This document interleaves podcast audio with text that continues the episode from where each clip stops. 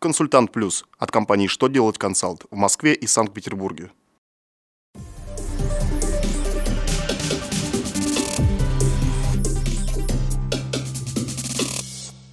Добрый день! Для вас работает служба информации телеканала «Что делать ТВ» в студии Ольга Тихонова.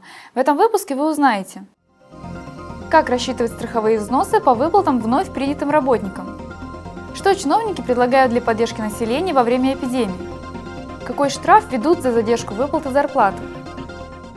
Итак, о самом главном по порядку. Минтруд напомнил работодателям, как рассчитывать страховые взносы зарплаты вновь принятых работников. Он разъяснил, что каждая организация является самостоятельным плательщиком страховых взносов, поэтому если в течение года физическое лицо сменило место работы, новый работодатель определяет базу для начисления страховых взносов в отношении выплат своему новому работнику без учета выплат, произведенных предыдущим работодателем. То есть базу по взносам в отношении нового работника нужно исчислять с нуля.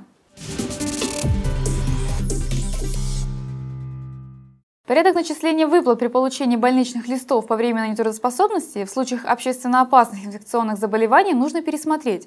Такое предложение Ольги Голодец сделал председатель Комитета Совета Федерации по регламенту и организации парламентской деятельности Вадим Тюльпанов.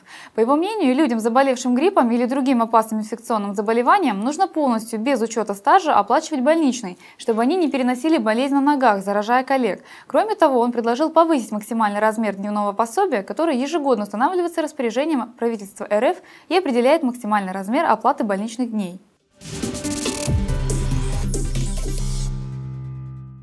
В Госдуму направлен законопроект об ужесточении наказания работодателей, задерживающих выплату зарплаты. Депутаты предлагают выделить в отдельный состав административных правонарушений частичную или полную невыплату в установленный срок зарплаты.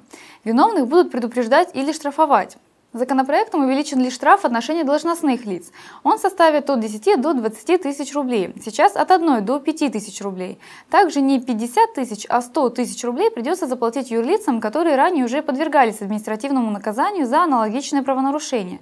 Новые меры должны снизить число различных случаев невыплаты работникам зарплаты. На этом у меня вся информация. Благодарю вас за внимание и до новых встреч!